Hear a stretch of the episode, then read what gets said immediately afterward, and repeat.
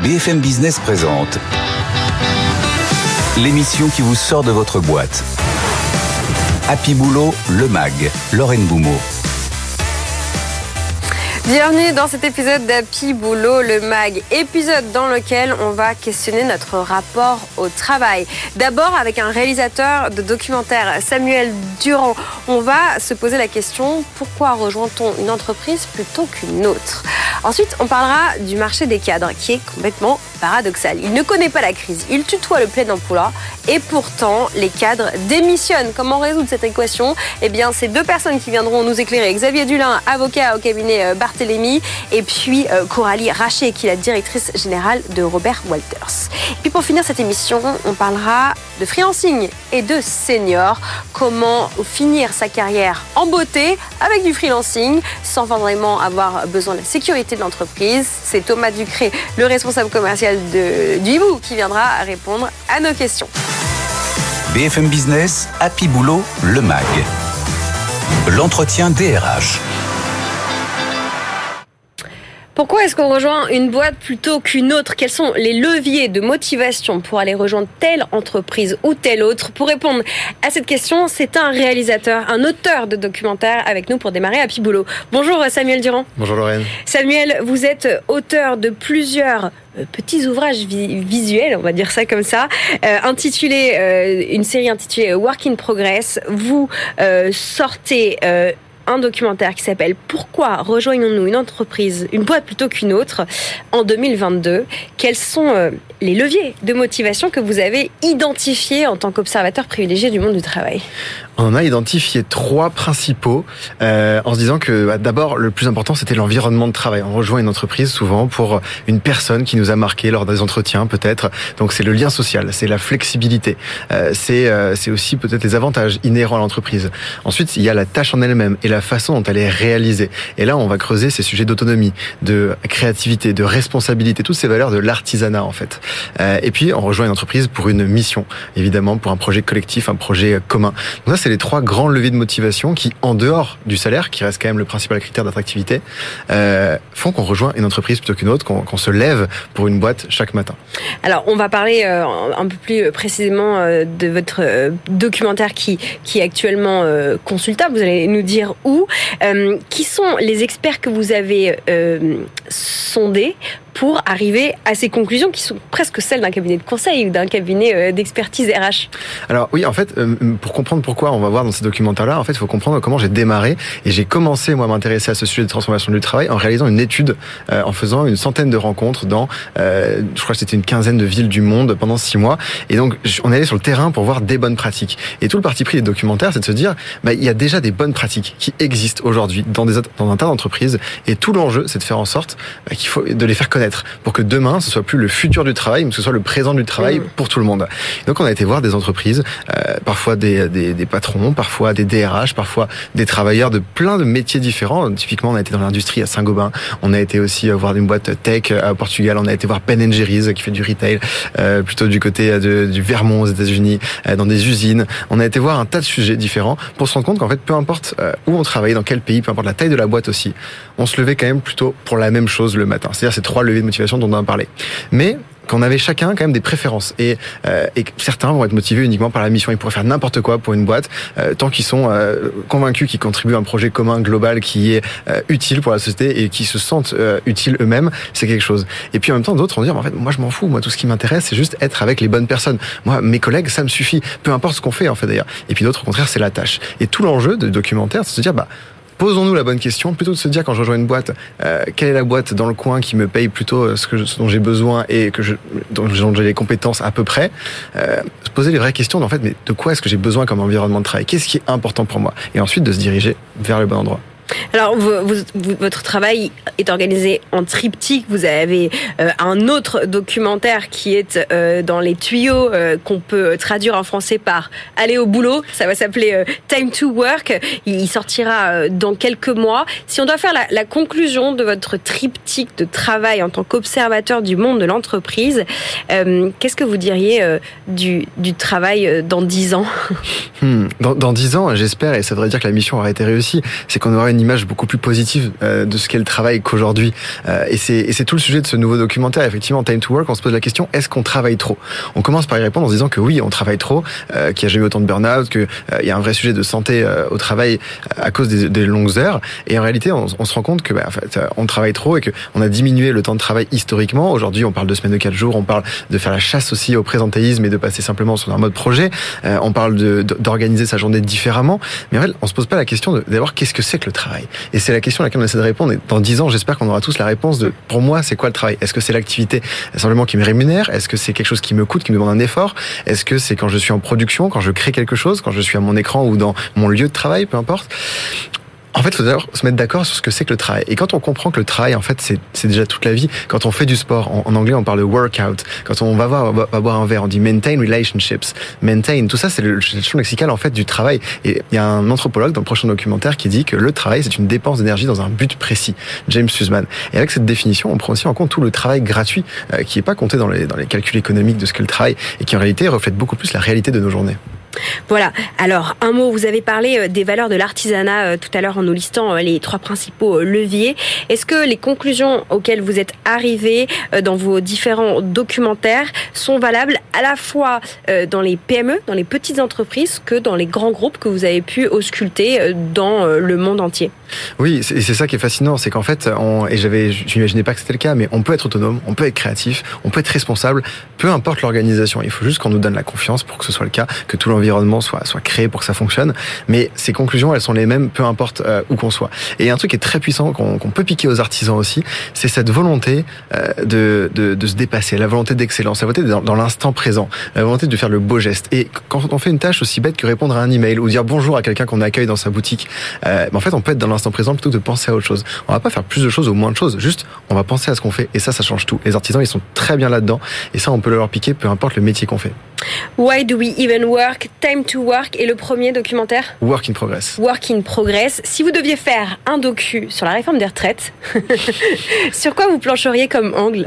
Bah, je me, moi, j'aimerais bien aller poser la question à tous ceux qui sont farouchement opposés à la réforme des retraites, de savoir si ça les intéresserait pas de passer à la semaine de 4 jours tout au long de leur carrière et de se dire, euh, finalement, est-ce que le plus important, c'est de partir le plus tôt possible à la retraite ou de trouver un rythme qui nous va bien tout au fil de la carrière et potentiellement de prendre du plaisir? Je dis pas qu'on va s'amuser, qu'on va rigoler, que c'est pas Blanche-Neige et les sept nains, on rentre du boulot en sifflotant, mais déjà de passer un bon moment et de nourrir aussi ses, envies, ses ambitions dans son travail.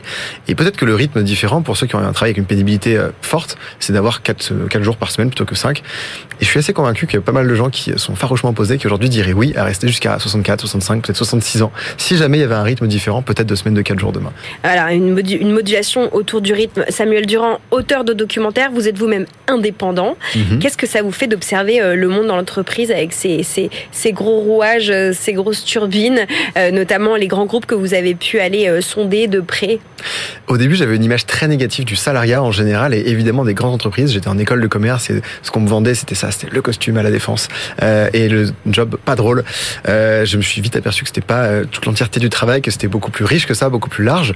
Euh, aujourd'hui, je pense que ça convient à plein de gens, mais qu'on se pose pas suffisamment de questions en fait. On vit dans une ère où on a plein de podcasts, plein d'émissions, plein de documentaires, plein d'articles qui permettent de nous nourrir sur comment est-ce qu'on peut travailler différemment. Euh, et je crois qu'il faut plus les consulter, plus aller passer de temps à se poser les bonnes questions avant de rejoindre une boîte et se dire non mais moi je m'engoutte dans un truc et puis on verra plus tard. Souvent ces questions elles arrivent à 40, à 50, à 60 ans et il y a des regrets. Alors c'est jamais trop tard pour faire des, des bifurcations, mais plus jeune on va se poser ces questions-là, mieux ce sera. Voilà, se poser les bonnes questions, bah, vous pouvez le faire en consultant euh, les documentaires disponibles en ligne de Samuel Durand, Work in Progress. Merci beaucoup d'avoir répondu à nos questions, d'avoir été notre euh, expert RH pour démarrer euh, cette séquence d'Happy Boulot. On va parler encore du rapport au travail, de l'environnement, des tâches, des missions, de l'envie de travailler. On va zoomer sur le marché des cadres qui ne connaît pas la crise sur le papier puisque on est presque en train de tutoyer le plein emploi et pourtant beaucoup de cadres démissionne. Restez avec nous, c'est le sujet sur la table dans quelques secondes. BFM Business, Happy Boulot, le MAG. Le sujet sur la table. Le marché des cadres ne connaît pas la crise. Hein. Notre pays vit une situation euh, quasiment exceptionnelle. Je vous cite le vice-président de la Confédération des petites et moyennes entreprises qui dit que nous vivons une opportunité historique d'atteindre un niveau de chômage inférieur à 5%. Pour s'en convaincre, c'est vrai qu'il suffit de jeter un œil sur le marché de l'emploi des cadres hein, qui tutoient quasiment le plein emploi. Et pourtant, ces cadres, ils démissionnent. C'est l'objet de notre débat avec mes deux invités. D'abord, euh, Coralie Raché. Bonjour. Bonjour. Vous êtes directrice générale de Robert Walters et Xavier Dulin. Bonjour, cher Xavier. Bonjour Lorraine. Bonjour. Avocat associé au cabinet Barthélémy. Avec vous, on va essayer de décrypter ce qui peut sembler un paradoxe. Alors, Coralie, vous et votre équipe, vous publiez une étude qui zoome sur ces cadres. Donnez-nous les grandes lignes. Alors, une étude qui zoome sur la grande démission, sur un panel de 1900 cadres, ça dit quoi? Ça dit que le marché, comme vous le rappeliez, est en super tension, difficulté à recruter, un niveau record, plein emploi, euh, un niveau historique pour les cabinets de recrutement. On parle d'un taux d'intermédiation record à 44%, donc beaucoup d'opportunités pour les cadres et une capacité à revenir très rapidement sur euh, un emploi. 8 euh, cadres sur 10 mettent moins de 6 mois pour retrouver un poste. C'est pas mal. C'est sécurisant quand on a envie de démissionner. Xavier, cette réalité, en tant que conseil, en tant qu'avocat, est-ce que vous la euh, touchez du doigt? Oui, c'est absolument évident. C'est-à-dire que cette étude euh, permet vraiment de comprendre plusieurs choses. C'est-à-dire que c'est ce qu'on on énonçait rapidement entre nous, on a pu en, échanger un peu. Vraiment, il y a une difficulté qui est liée à, à cette possibilité pour les cadres. C'est, on peut l'appréhender de manière très positive ou de manière au contraire assez négative. C'est vrai que les cadres ont aujourd'hui une liberté euh, retrouvée en quelque sorte. Hein. Ils ont ils ont un peu le choix et c'est aux entreprises de s'adapter aussi bien en termes de management qu'en d'un point de vue juridique euh, sur ces questions-là à, compte tenu de ces difficultés-là, parce qu'effectivement, il y a une certaine liberté retrouvée, il faut soigner davantage. Et je dirais que ce, ces difficultés liées à ces possibles démissions, dire une certaine souplesse, je peux démissionner beaucoup plus facilement quand j'ai un certain profil dans certains milieux pour certains métiers, euh, se conjugue aussi avec des difficultés de recrutement et ce qu'on a appelé euh, la démission silencieuse. C'est-à-dire que c'est quand vous la, la conjugaison de ces trois difficultés-là, c'est-à-dire problématique de recrutement, problématique de démission, et en plus pour ceux qui sont sur place et en poste, la volonté pour certains de se dire bah, si vous ne, si je suis pas satisfait, je vais en faire le moins possible. Euh, voilà, il y a de, il y a de très beaux sujets pour aussi bien pour Coralie que pour moi. Et surtout pour les cadres euh, qui sont en train de gagner la guerre des talents, euh, disons-le clairement. Et quand on parle de euh, grande démission, donc ce fameux terme qui vient des États-Unis, attention de pas traduire mal le Great Resignation. On n'a pas de la résignation, on a des démissions qui viennent traduire encore une fois beaucoup d'opportunités sur le marché et un taux d'ailleurs qui est haut mais qui n'est pas inédit. Hein. On parle de 2,7% de départ versus 2,9 en, en en 2018. Sur la chaîne BFM Business, on a essayé de ne pas utiliser trop cette expression de grande démission, de, ah. mais plutôt de grande rotation. Grande rotation parce que c'est la guerre, c'est ce que vous avez dit. Euh, je reprends votre expression. Dans cette guerre, euh, je vous donne quelques chiffres. 87% des cadres ont songé à démissionner. Et parmi euh, les plus jeunes, 30-39 ans, 91%. On a 9 jeunes cadres sur 10 qui ont songé à démissionner d'après euh, le cabinet Robert Walters, d'après vos études, euh, Coralie. Euh, comment les entreprises gagnent la guerre avec cet état d'esprit en phase 2 elles, doivent, elles ont conscience. En tout cas, c'est un enjeu très compliqué pour les dirigeants et les DRH, d'autant que ce chiffre qui parlait de 2022 est en train d'être confirmé sur 2023 avec des intentions de changement très fortes, envie de renouveau, envie de bouger et des opportunités sur le marché. Donc, comment retenir? En tout cas, ça s'anticipe, mm-hmm. ça se prépare. Euh, on échangeait hors plateau sur euh, euh, le fait que les entreprises vont parfois un petit peu trop dans le conflit dans le cadre de séparation et qu'il faut faire absolument attention aux effets de rattrapage. Moi, ce que je constate en cabinet, c'est que lorsque des candidats sont en processus de recrutement, on a eu un taux extrêmement fort de candidats qui se faisaient rattraper par leur employeur. pour des éléments de rémunération. On a parlé ensemble de step increase, mais pas que, ou d'adaptation d'un de, certain nombre d'éléments. Rattraper, ça veut dire quoi, Coralie?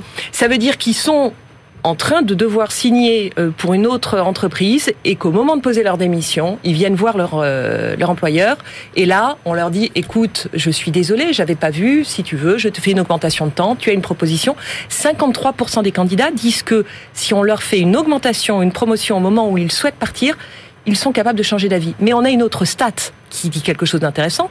75% d'entre eux se remettront à l'écoute du marché dans l'année qui va suivre. Hmm. C'est pour ça que j'insiste sur un soin particulier sur chaque étape du processus, que ce soit le recrutement, le pré-boarding, l'onboarding et, et puis même la sortie euh, qui faisait aussi un, un débat passionné entre nous, Xavier. Ah oui, c'est ça. En fait, cette, cette question-là euh, vraiment me touche beaucoup parce qu'effectivement, très souvent, les gens pensent que la démission est un peu synonyme de conflit. Et c'est vrai que c'est conçu comme ça, presque. C'est une approche un peu ancienne, un peu désuète, presque ringarde. On se dit, dès lors qu'il y a démission, il y a nécessairement conflit. Vous nous abandonnez, c'est une trahison, ça veut dire qu'on n'est pas assez beau pour vous. Et en fait, euh, il faut pas le traiter comme ça. Si on le traite en se disant, bah non, euh, je, euh, je, je, vais nécessairement me disputer avec celui qui s'en va ou celle ou celui qui s'en va, c'est une catastrophe parce qu'en fait, vous allez retrouver ces personnes-là effectivement dans le même domaine d'activité et peut-être demain vouloir travailler avec eux, clients, fournisseurs ou de nouveaux collaborateurs. Donc c'est, on a tout intérêt à soigner une séparation. Exactement. Euh, vraiment on parlait beaucoup plus qu'on ne l'imagine. Du recrutement boomerang, ces fameux collaborateurs qui partent qui viennent acquérir de nouvelles compétences dans des entreprises et qui reviennent. 72% d'entre eux disent que si la séparation s'est bien passée, euh, ils, ils reviennent augmenter ils reviennent augmenter, effectivement, mais ils reviennent tout court. En termes de message, d'image marque employeur, qui est notre sujet, de l'engagement des collaborateurs, c'est d'une puissance euh, juridiquement, on a plein de moyens de traiter ça. Et plutôt que plutôt qu'une démission, on opte pour une rupture conventionnelle. Plutôt que c'est pas toujours possible parce qu'on se dit ça va coûter un peu d'argent. Ça peut coûter très peu d'argent. Et c'est toujours mieux de se séparer d'un commun accord. Mmh. C'est mieux aussi de soigner euh, quelqu'un qui est un peu sur le départ mais qui a pas encore réalisé parfaitement ce souhait, ce vœu. Qui se dit je suis pas très satisfait mais de là à partir, c'est le, le, le, pas n'est pas franchi, donc peut y avoir un décalage. C'est ce que vous révélez aussi très bien dans votre étude, c'est qu'il y a des envies de partir qui ne, qui ne se concrétisent pas nécessairement. Donc il faut aussi faire des efforts pour garder ceux que l'on a chez nous. Et ces efforts-là, on peut les faire aussi juridiquement dans le cadre d'entretien, d'évaluation ou sur l'évolution de la formation. C'est simple finalement. Enfin, c'est pas si compliqué que ça d'aborder la question de la rémunération, de la formation, des étapes que l'on peut franchir. Autrement dit, on a aussi bien en termes de management qu'en droit, des outils qui permettent de retenir ou de se séparer plus gentiment qu'on ne le fait aujourd'hui. Euh, c'est, c'est, c'est, ce qui m'étonne souvent, c'est ce décalage qu'il y a entre euh, cette euh, réalité et le, le, cette perception de la réalité par les cadres dirigeants et par les dirigeants d'une manière générale. C'est-à-dire que c'est, s'ils sont, plutôt des mandataires, c'est qu'en fait, ils ne veulent pas l'accepter, alors qu'en fait, les chiffres sont là les chiffres sont là et prouvent bien qu'il y a quelque chose, il y a des phénomènes nouveaux, il faut bien les appréhender. Et c'est bien de soigner un peu ces relations. S'adapter pour mieux retenir, tant d'un point de vue managérial que d'un point de vue financier, que d'un point de vue euh, juridique. On comprend, euh, la rémunération n'est pas l'unique levier euh, de rétention, mais néanmoins, il faut qu'on quand même qu'on zoome en, dans la discussion là sur les principaux motifs de démission. Qu'est-ce que vous avez retenu le top 3 Le top 3, le top 3 c'est les fondamentaux. D'abord, c'est euh, évolution de carrière, donc classique. On n'a pas les évolutions en interne. On se dit qu'on peut euh, grandir autre part. Le deuxième reste la rémunération. Mm.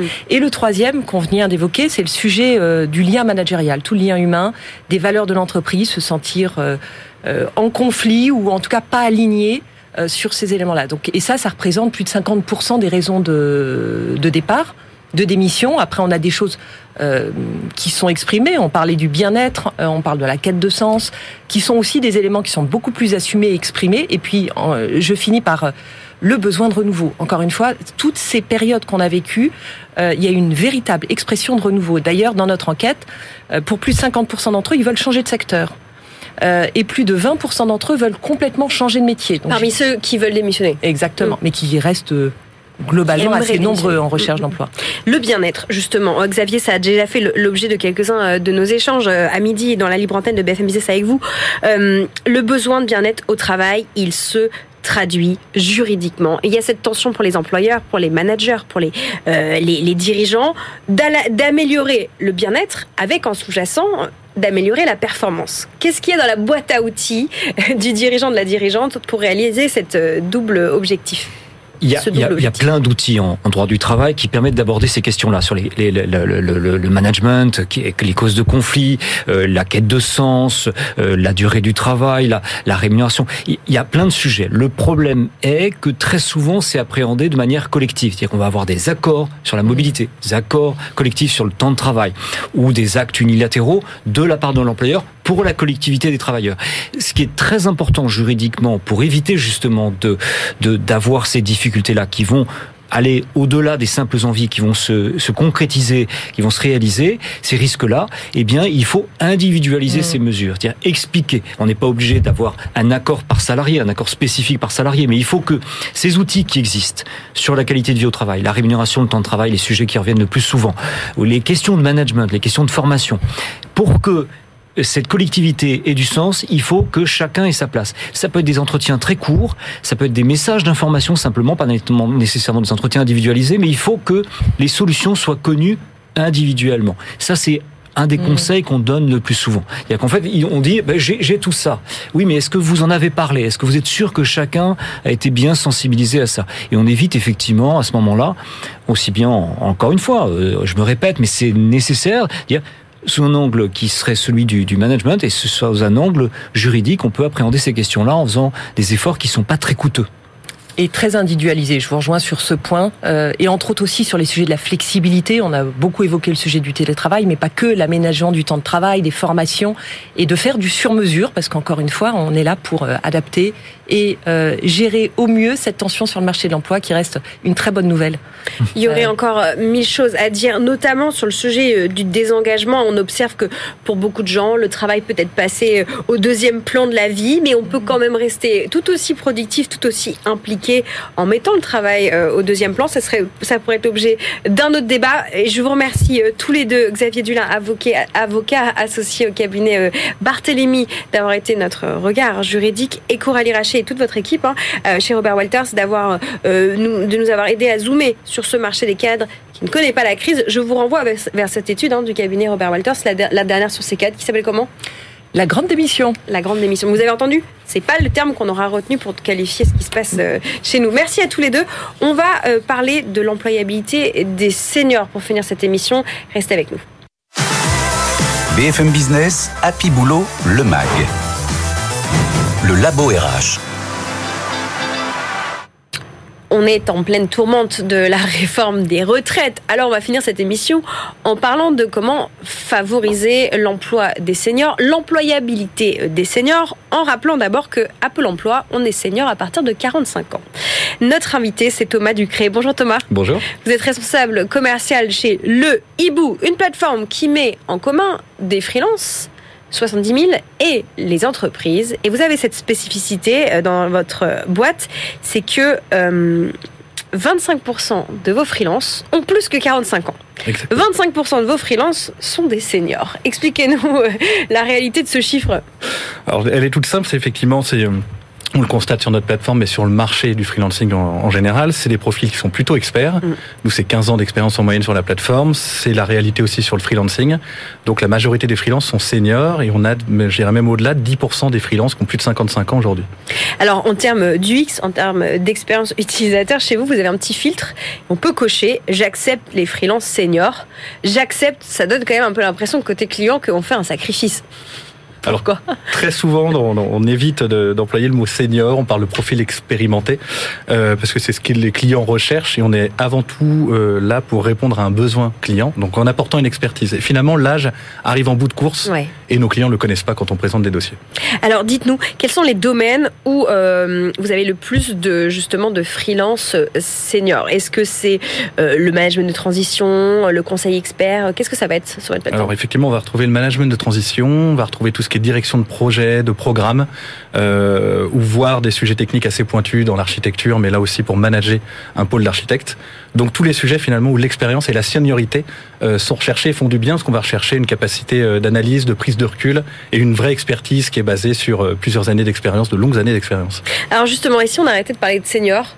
Ici sur ces plateaux de, médias comment dire, liés à l'entreprise, à BFM Business, mais aussi partout ailleurs. Et si, quand on parle de seniors sur le marché de l'emploi, on parlait de candidats expérimentés ou de profils expérimentés, est-ce que ça réglerait certains problèmes liés au aux biais ou aux situations de, de discrimination selon vous? Je suis tout à fait d'accord, effectivement. Le, le, le, mot senior peut faire peur parce qu'on a, on a, y a, les a priori ont encore la vie dure et on essaie de leur tordre le cou. Euh, mais le, le, fait de parler de d'experts pardon et de profils expérimentés ouvre le champ des possibles et surtout ça, la palette d'âge est quand même assez large, 45-65 ans. On a quand même une vingtaine, euh, vingtaine d'années euh, sur l'échelle. Pourquoi vous arrêtez à 65 C'est quel est l'âge du plus vieux ou de la plus vieille freelance que vous avez sur la plateforme? Aujourd'hui, je vous dis ça parce que c'est 65 ans. Ce pas ultra vieux. Non, ce qui est pas ultra vieux, effectivement, en mission actuellement, c'est ça. Euh, on constate qu'à partir de 65 ans, on en a beaucoup moins parce qu'effectivement, bah, il y, a, une appétence pour partir à la retraite. On sera plutôt sur des sujets très euh, très pointus, type management de transition, exclusivement. Mais oui, 65 ans, il y a tellement de professions euh, libérales et d'indépendants qui sont encore évidemment au travail à 65 ans qu'il c'est bien de, de, de, rappeler la diversité des, des situations. Un mot derrière, pour conclure. Euh, votre solution, elle est basée sur euh, de l'intelligence artificielle, du big data. Est-ce que justement euh, ces technologies peuvent avoir un rôle un peu plus général dans la société pour essayer de débiaiser, de limiter les discriminations liées à l'âge? Mais comment on peut généraliser l'usage de ces technologies techno alors ça peut, mais on constate que c'est une population qui se forme beaucoup, au contraire, pour rester à la page, et peut-être un peu plus que euh, que, les, que la population, la tranche d'âge euh, précédente, parce qu'ils veulent rester à la page, rester connectés. Et ce qui va faire la différence, pour conclure, c'est surtout l'humain derrière, parce que les outils ont leurs limites, et donc c'est surtout l'échange euh, avec les clients qui va qui va débloquer la situation. Est-ce qu'il y a une frontière aussi quand on sollicite un profil senior en freelance, une frontière liée à ce que ça va coûter, parce qu'un freelance expérimenté, ça coûte plus cher. Alors là aussi, il y a des a priori. Et en fait, au final, on constate l'inverse. Euh, on constate que finalement, le, le, tarif, le TGM des, des freelances a tendance à baisser de 7% à partir de 55 ans.